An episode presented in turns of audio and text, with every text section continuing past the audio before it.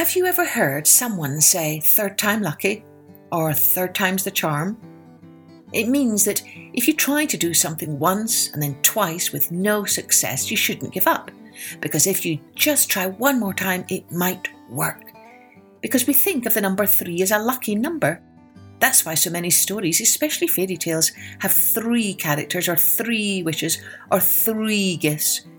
And you may also have noticed that this story is the third story in the month of August that has something to do with the number three.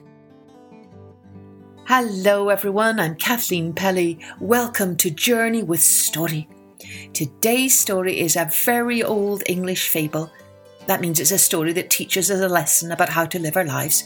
And it's about three little pigs who built their houses in three different ways.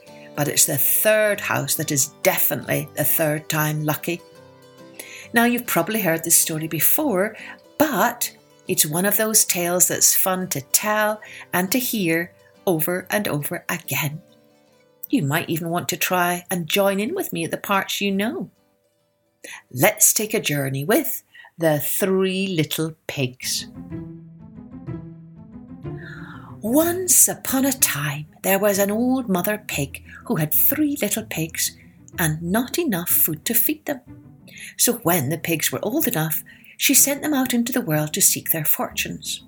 Now, the first little pig was very lazy. He didn't want to work at all, and so he built his house out of straw. The second little pig worked a little bit harder, but he was somewhat lazy too, and so he built his house out of sticks. Then they sang and they danced and they played together the rest of the day. But the third little pig worked hard all day long, and he built his house with bricks. It was a sturdy house, complete with a fine fireplace and chimney. It looked like it could withstand the strongest winds. The next day, a wolf happened to pass by the lane where the three little pigs lived, and he saw the straw house and he smelled the pig inside.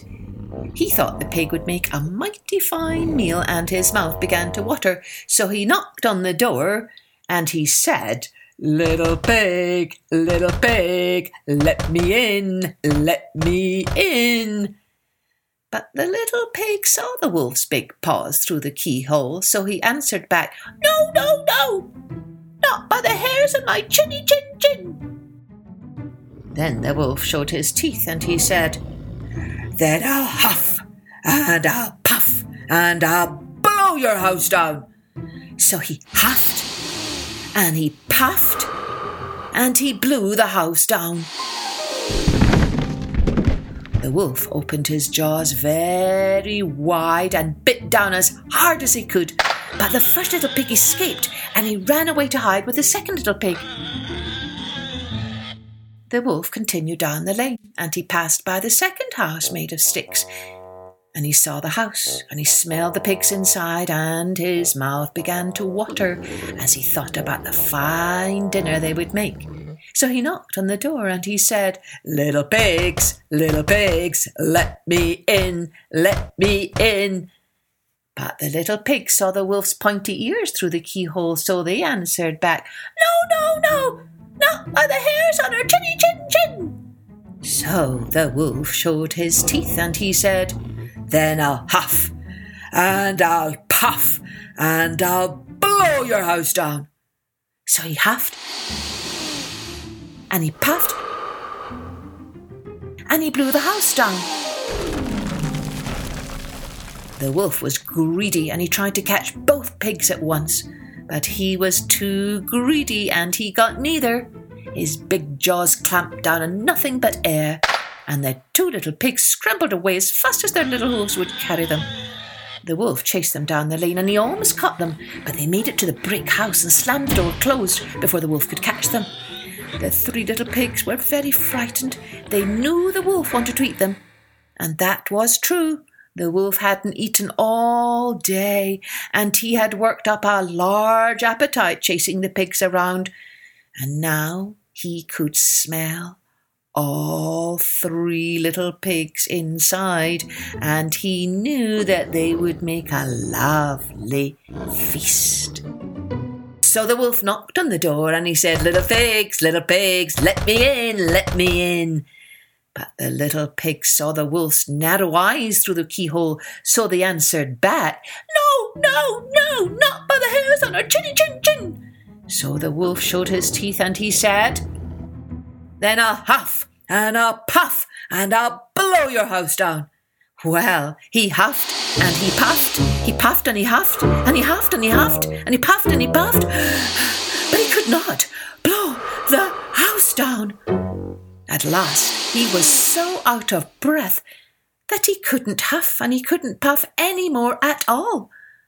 So he stopped to rest and thought a bit. This was too much. The wolf danced about with rage and swore he would come down the chimney and eat up the little pigs for his supper. But while he was climbing up onto the roof, the little pig made up a blazing fire and put on a big pot full of water to boil.